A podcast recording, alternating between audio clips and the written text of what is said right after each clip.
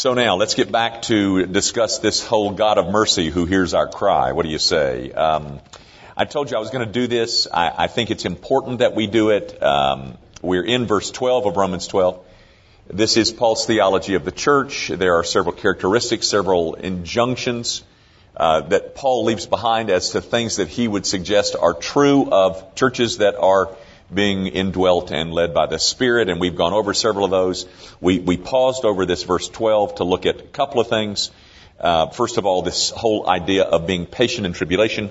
But then two weeks ago, uh, before Easter week, we looked at this constancy in prayer, and we're going to return to that tonight and, and, and do four quick things. Um, may I say that the last time, two weeks ago, the only thing that I really tried to, to go over with you last week is does prayer change things? And to try and make sure that you made the distinction that prayer does not change God, but it does change things. That was my only um, hopeful goal of two weeks ago, and, and uh, hopefully you remember something about that. But tonight we're gonna we're gonna uh, answer four questions. Number one, why pray? Number two, uh, what are the marks of real prayer? Number three, uh, how to pray, and then number four, uh, why don't we pray? So let's look at those four things.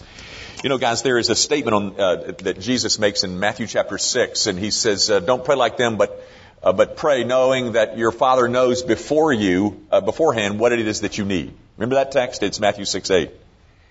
That, that text gives so much trouble to the, uh, to the believing Christian audience because she wonders, why pray then? If God already knows what I need and what I'm going to ask for before I ask it and what I, uh, what I, why pray? So let's address that tonight. Let me give you, let me give you a quick little answer and then we'll, we'll, we'll expand just a little bit. But why pray? Number one, because you're told to. Number two, because Jesus did. Is that enough? it should be. Tell me this, ladies and gentlemen. Where is it that Jesus sweated, sweated drops of blood? Was it while he was teaching? Was it uh, while he was being uh, persecuted? No, ladies and gentlemen, it was while he prayed. And when did that happen? I mean, the, the whole course of redemption had been set in motion, and, and this was his hour, his final hour. And what does he do while uh, approaching that final hour? He prayed so grippingly that it uh, he'd sweat blood. Now, guys, that that ought to be enough for us. Whether we can figure out all of the ins and the outs and the whys and the wherefores, Jesus prayed. In fact, some would say that Jesus invented prayer. No, I don't. That's just a. But, but guys, the fact that Jesus saw the need to pray, knowing his Father like he did, even though there might be some questions in our minds as to how all that pans out, pray. Because you're commanded to and because Jesus did. That ought to be enough. In fact, you know, there is no record of anyone in the Old Testament ever ever uh, addressing God as Father, and Jesus in the New Testament addresses him uh, some 170 times as Father. That is a privilege that you have as well. Um, of course, the longest prayer that's recorded, I want to say in the scriptures, but certainly in the New Testament, the longest prayer that's recorded in the New Testament is a prayer that Jesus prayed in John 17. Guys, I, I just want to make this sweet, or this, this little distinction on whether it's sweet or not, but, um, um, you know, we talk about the Lord's Prayer. Um, the Lord's Prayer in, in Matthew chapter 6 is not the Lord's Prayer.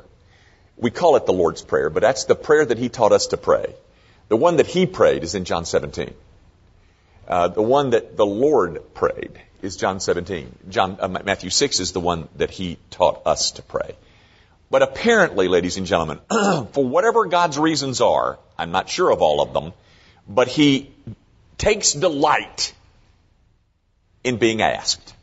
I want to read you, you know, um, we quote C.S. Lewis around here an awful lot, but I mean, I, he is, he is just eminently quotable. Um, I mean, there's whole volumes of C.S. Lewis quotes. But I want to read you this. This is about prayer. C.S. Lewis writes, talking about God, he says, For he seems to do nothing of himself which he can possibly delegate to his creatures. He commands us to do slowly and blunderingly what he could do perfectly in the twinkling of an eye. He allows us to neglect what he would have us do or to fail. Perhaps we do not fully realize the problem, so to call it, of enabling finite free wills to coexist with omnipotence. Oh, that is, we don't understand the, the mysteries of coexisting with omnipotence. It seems to involve at every moment almost a sort of divine abdication. That is, prayer does. It's like, well, why does he want us to do it? Listen to that first sentence again. He said, he seems to do nothing of himself which he can possibly delegate to his creatures. That does seem true, does it not? This is another quote from, uh, from a different book. He says, creation seems to be delegation through and through. He will do nothing simply of himself which can be done by creatures. I suppose this is because he is a giver. it does seem, ladies and gentlemen, that God draws back from doing that which he can delegate to you and me. I don't understand that. I don't need to. I'm simply saying, folks, that uh, a good enough reason for us, I think, for us to pray is that Jesus does. He commands us to. I want to read you one other quote, and I, I, I won't. I don't have any more for the night, but um, and and I don't even know where I got this. I don't even know who. I, I usually maybe I wrote it. I didn't. Sometimes I write on the back, but I forgot. He says, "I pray in astonished belief that God desires an ongoing relationship." I pray in trust that the act of prayer is God's designated way of closing the vast gulf between infinity and me. Prayer is the thing that, that closes that vast gulf between infinity and me. I pray in order to put myself in the stream of God's healing work on earth. I pray as I breathe because I cannot help it. Prayer is hardly a perfect form of communication. For I, an imperfect material being who lives on an imperfect material planet, am reaching out for a perfect spiritual being. Some prayers go unanswered. A sense of God's presence ebbs and flows. And often I sense more mystery than resolution. Don't you too? Nevertheless, I keep at it, believing with Paul that now I know in part, then I shall know fully, even as I am fully known. The strange thing, ladies and gentlemen, that we don't do very well is that thing that closes that gulf between infinity and me. You want to know why to pray? Well, you ought to pray. Because you're told to. And Jesus did. Jesus saw a need to do that or, or uh, to pray. And uh, I think that's as good a motivation as anything. Okay, that's uh, that's the why pray. Let me give you just oh seven or eight, seven, six or seven marks of real prayer. Things things that ought to characterize our prayer lives. Number one, the top of the list, guilty. I meant to bring a book. I set it on my desk and I failed to get it. But uh, if you can find this book, it's an old book by John White. It's called drawing near, uh, daring to draw near. What it is um, is a, a, collection of the prayers in the Bible. He doesn't do all of them, but there's about eleven of them that I think he does, and he uh, analyzes those prayers that are included in the Scriptures. Daring to draw near by John White. He's a Christian psychiatrist. It's a it's a good little treatment. But one of the one of the chapters in there is on Daniel nine Guys, if you want to know how to pray, go just for tomorrow morning, set aside Daniel 9. Daniel is, you know, is in, in Babylon and, and kind of exile and he's, um, he's reading the Bible one morning and he comes upon a passage that says, he comes upon a passage in Jeremiah. He says that in the Daniel 9. He says, I was reading Jeremiah and I saw in there that the, uh, that the, um, the exile was supposed to last 70 years. And he started saying, my goodness, we're getting close. And in response to a recognition that he, they're close to the return to, to Jerusalem, he, he, he begins to call out. Now you remember who Daniel is, guys? I mean, he's the one that went into the lion's den and said, go ahead, you know, take me, you know, do your best. Remember that?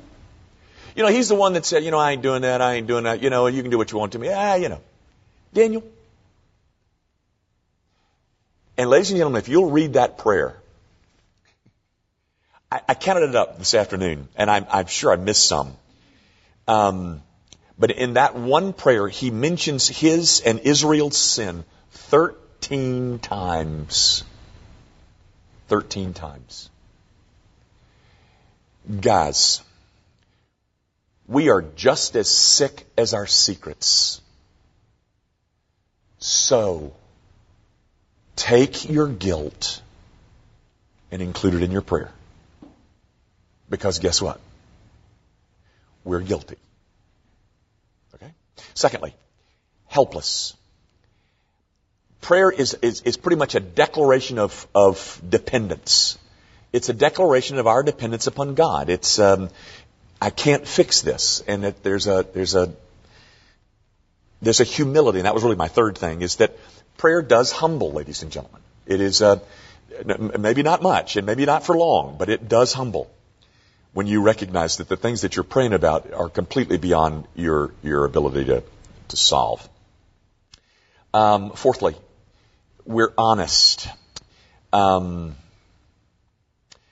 I think it was C.S. Lewis that said this too. I'm pretty sure. He says, we must lay before him what is in us, not what ought to be in us. You know, I'm 62 years old. And I really thought I really thought that by now there would be certain sins that wouldn't trouble me anymore.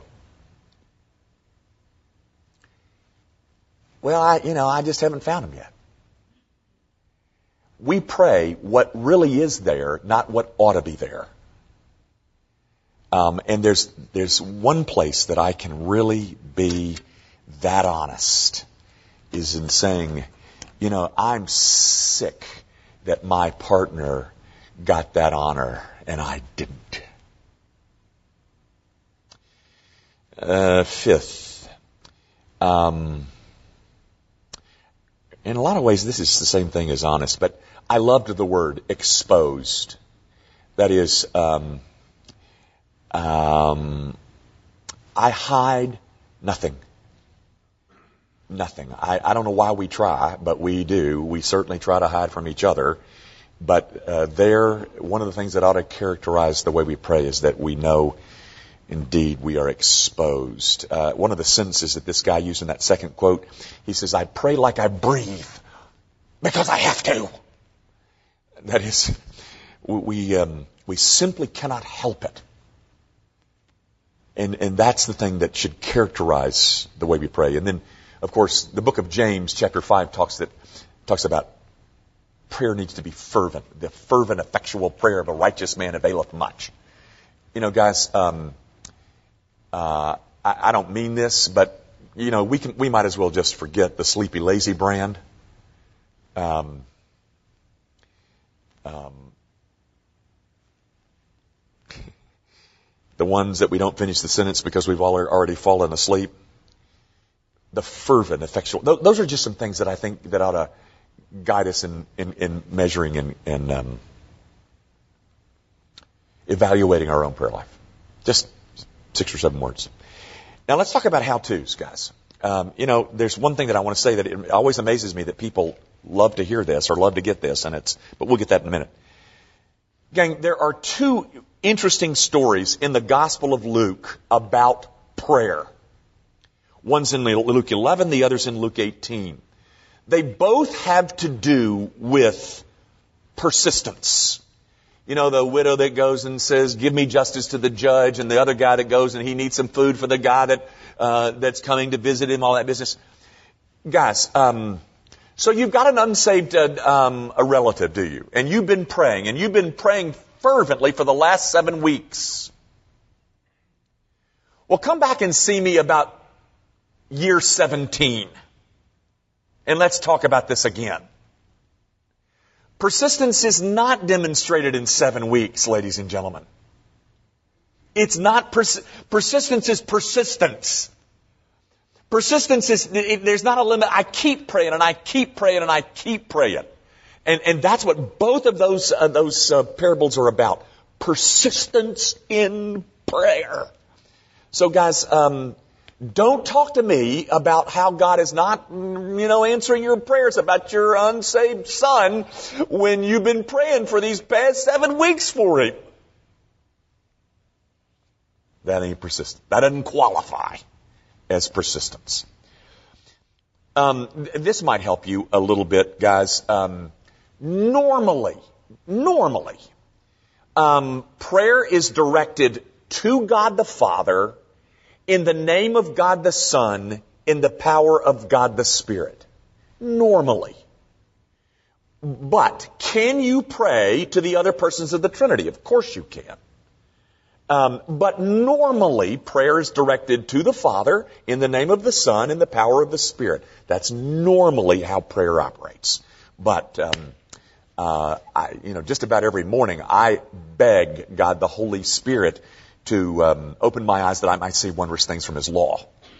So, I mean, uh, but just normally speaking, um, uh, prayers to God the Father. Now, this is the thing that I you know, I, I, I apologize to you who have seen this too many times to, to count.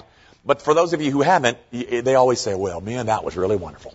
So I'll, I'll put it up here again. Just, just in terms of organizing your whole prayer life, guys. When you, when you are sitting in the chair or kneeling at your bed or kneeling at the couch or wherever it is that you pray, here's something that might help you in terms of organizing your prayer life. It is an, this is a um, a cheat machine. Uh, acts. It's just A C T S. Uh, it begins with adoration. Um, that's a C. Uh, we go then to confession. We then mention thanksgiving, and then we supplicate. Or sup, you know what a supplication is? That's when you ask for stuff. That's the, that's the grocery, that's the shopping list is the supplication. Now I love to, I love to talk, I love to tell you this because it, it always is so illustrative, it seems to me.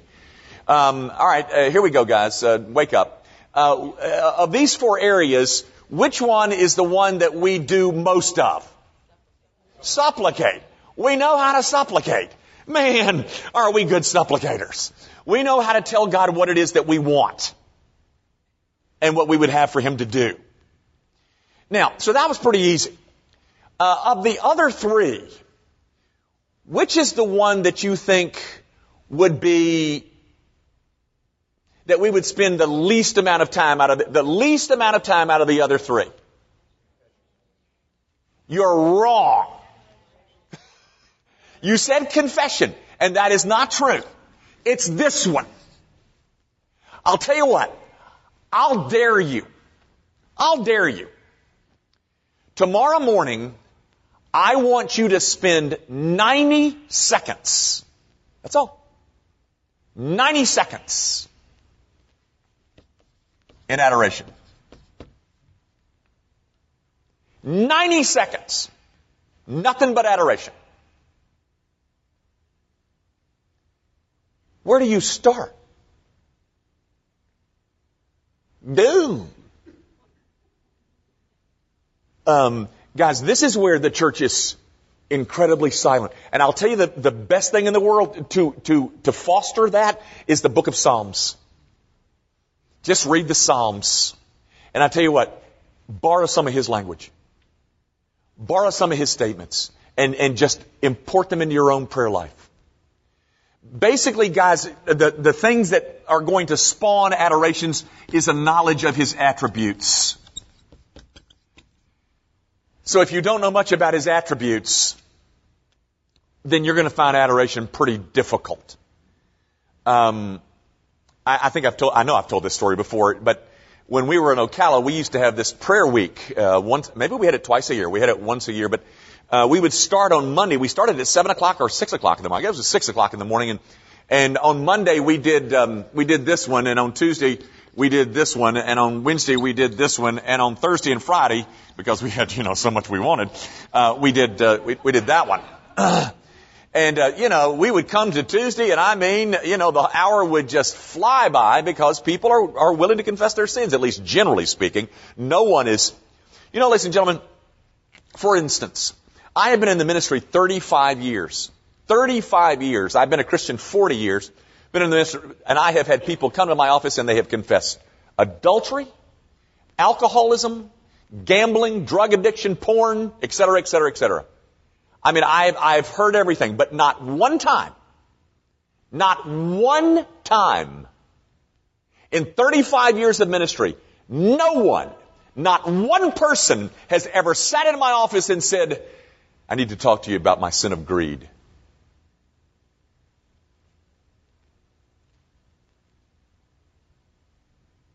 Not one time. We'll confess things. Oh, Lord, I'm terribly selfish. Of course you are! Just like the rest of us. But that doesn't, that doesn't cost much, does it? To tell a group of people that you're selfish. But to talk about envy, I'm so envious of my sister I could scream. Why is it that she ended up with all the money and I got none? Oh, we don't, we're not going to talk like that, talk like that. But you'd, you'd be surprised at how much selfishness you could talk about in 60 minutes, uh, you know, on Tuesday morning. I mean, there's a lot of that stuff. But guys, very honestly, we're not talking about public prayer here. We're talking about private prayer. So, you know, there, has got to be a significant portion of this in there. And in Thanksgiving, I mean, my goodness, um, we do that pretty well. And then supplication we do really well. But um, this will, I mean, very honestly, when you start your praying thing, you know, whatever, however long it lasts, take that with you. I mean, it might, it might help organize your thoughts. You know, guys, anything in the world can distract you. Um, you know that statement in, um, I shouldn't tell you this. Um, you know that statement in, uh, in Ephesians chapter 6 that talks about Satan's fiery missiles? You know that thing? In my opinion, where they occur the most frequently is when I'm trying to pray. Um, have you ever been in your highest, holiest? You know, hold on. Let me back up. This is an old Martyn Lloyd-Jones. I, I used um, Martyn Lloyd-Jones said this in his commentary on Sermon on the Mount. If I were to ask you to describe for me a sinner, if I were to ask you to just describe a sinner to me, here's what we would do. Well, it's that unfaithful husband who's been drinking heavily and finally got caught in his gambling and, and, and, and we ended up drunk in some gutter. That's a sinner.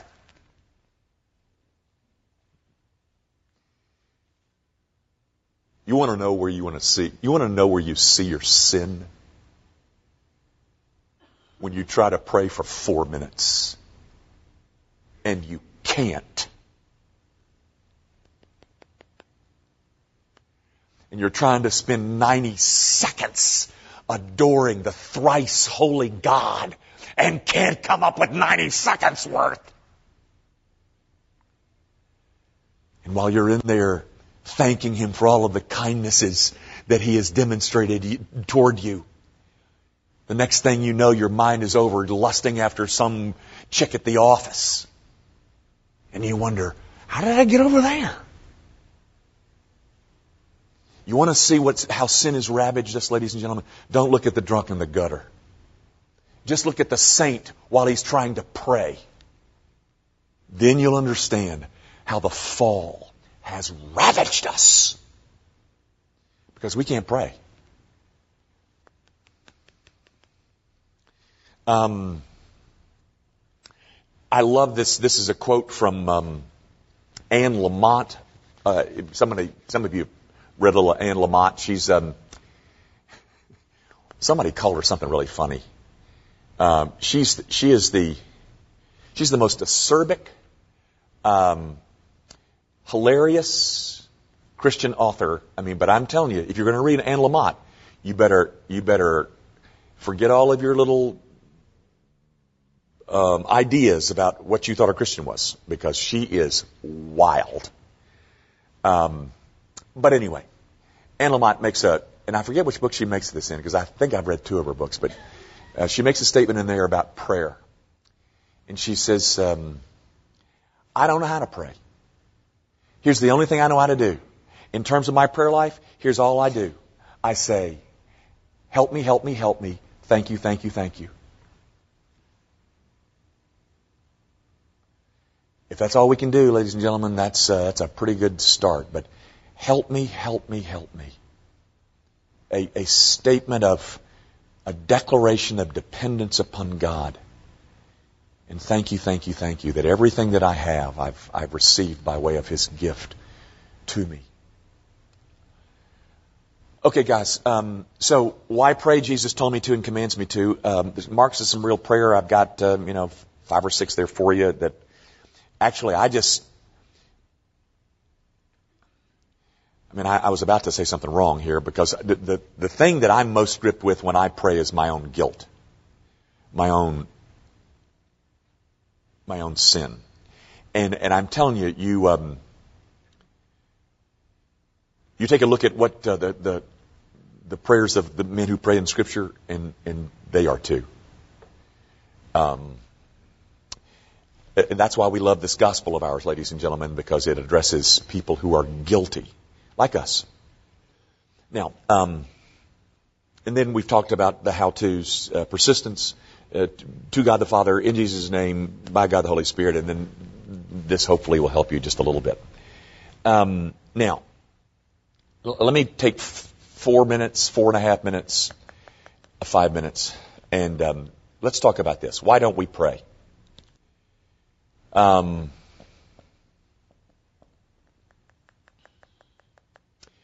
you know, guys, we Christians are good, and, and I'm I'm I'm um, I'm I'm the chief of violators here, but um, we're good about talking about prayer in theory, but are not real good at prayer in practice. Most of you could have told me this long before I put it up here. And most of you could have come up with five or six of the words that I gave you. You could have come up with three or four of those yourself. Um, a lot of us have theories. We, we have we have an idea about this whole thing called prayer. Um, but when it comes to doing it,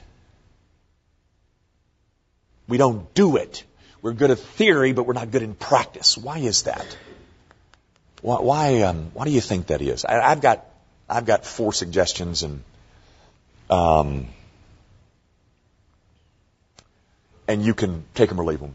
And maybe, maybe one of them is decent, maybe, maybe none of them are decent, but, um,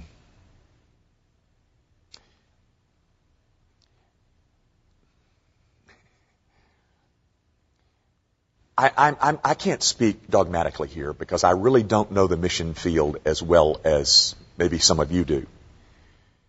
But, but one of the things that I think is true is that I don't think people in India have as much trouble praying as we do. Now, I say that for this reason. I think one of the reasons we don't pray is prosperity. Um, you know, who needs to pray when there's enough money in the checking account to cover whatever problems will occur uh, if it happens next week? Um, I, I, I, want you to know, ladies and gentlemen, that it's um, it's a hard thing to watch as a pastor. It is a hard thing to watch. To watch Christians neglect their soul and neglect their soul and neglect their soul over years of neglecting their soul, and then crisis arises and then all of the, the fruits of that neglect. And the, and the, um, my opinion is, now you can take this or leave this, I'm not, is that one, the, the thing that is most contributory of our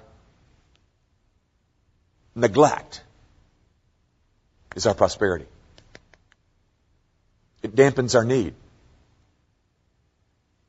Um, I'm telling you, ladies and gentlemen, we have too much stuff and we have too many, too much, uh, too much need to take care of it. So, you know, that kind of takes up some of the time uh, problem, uh, but but ultimately, um,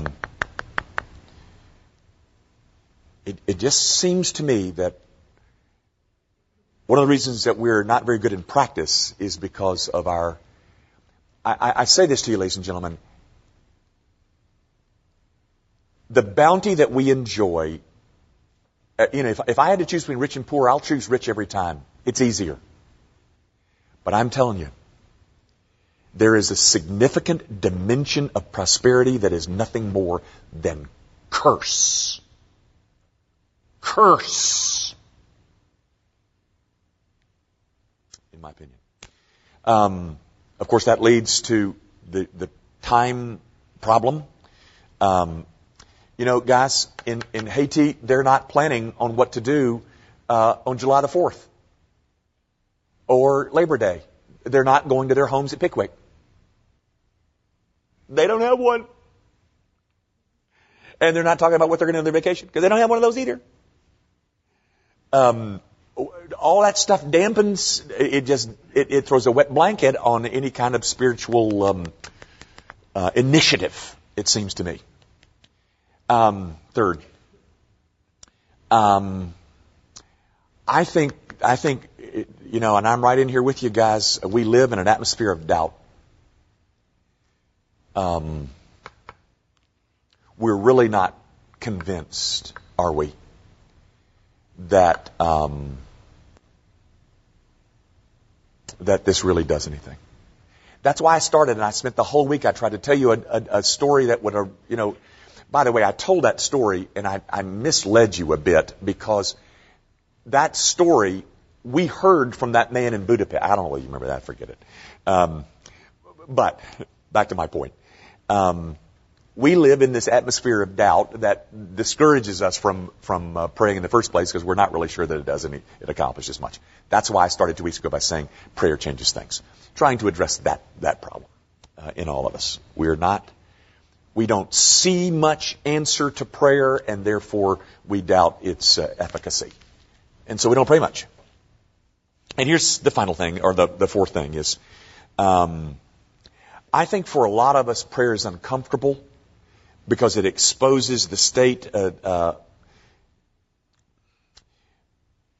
it exposes me as more dependent as I like to feel. Uh, that I'm. Uh, uh, it exposes me as being more dependent than I than I really like to feel. I like to feel that I'm the master of my own soul and the captain of my own fate. I, I like to feel like I'm in charge. We're all a bunch of control freaks. You know, people say, well, I'm a control freak. And I say, well, that's nothing. So am I. Aren't the rest of us? No, we're just all control. We all want to be in charge. We all want to. And so, um, prayer exposes my own, my, my the, the reality of dependence. And I don't like that, that sensation of dependence. I like, I like the other one better. So I think it discourages us from prayer. Those are just suggestions. I have one little quote for you and then I'm done. Um, uh, this was by George MacDonald. I don't know whether you know the name George MacDonald, but George MacDonald um, really uh, taught C.S. Lewis. Uh, George MacDonald lived before C.S. Lewis, and C.S. Lewis calls him his mentor. And I've I've read a lot of Lewis, and I've read a little of George MacDonald, and I can't understand very much of George MacDonald, um, but Lewis did, and that's that's good enough for me. But um, but he said this. He said this about the God to whom we pray, and I thought this would be a nice note on which to close. He says this. A God that should fail to hear, receive, attend to one single prayer, the feeblest or worst, I cannot believe in. But a God that would grant every request of every man or every company of men would be an evil God.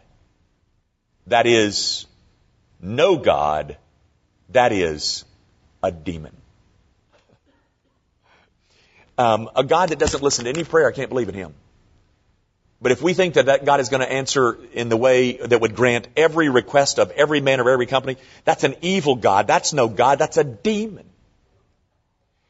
So, guys, I, I hope that um, somehow that will adjust some thinking so that we will find ourselves more greatly motivated to engage in this laborious discipline of prayer. Let's quit. Our Father, I do pray that you will uh, forgive your people, all of us. We are, we are basically prayerless. Uh, we are uh, we get up in the morning and think that we can manage everything that comes our way. And um, and if we can't, we've got enough money to pay for our mistakes. And I pray that you will forgive us, Lord, that our that the that the bounty that you have provided, that we've begun to love it, and um, forgotten where it came from. So um, would you would you stir up in us a a determination to correct our own prayerlessness, knowing that um, the challenges that we face are far bigger than whatever solutions and whatever wisdom we might bring to those problems. That um, that it's not that we don't have time to pray; it's that we don't have the heart for it. Would you grant us that heart? Would you convince us that some strides forward need to be made in becoming a praying woman, a praying man? Might we find ourselves improving as people who enjoy being in that activity that shrinks the gulf that exists between infinity and me. Do that for Jesus' sake. We ask it in His name. Amen. Thank you and good night.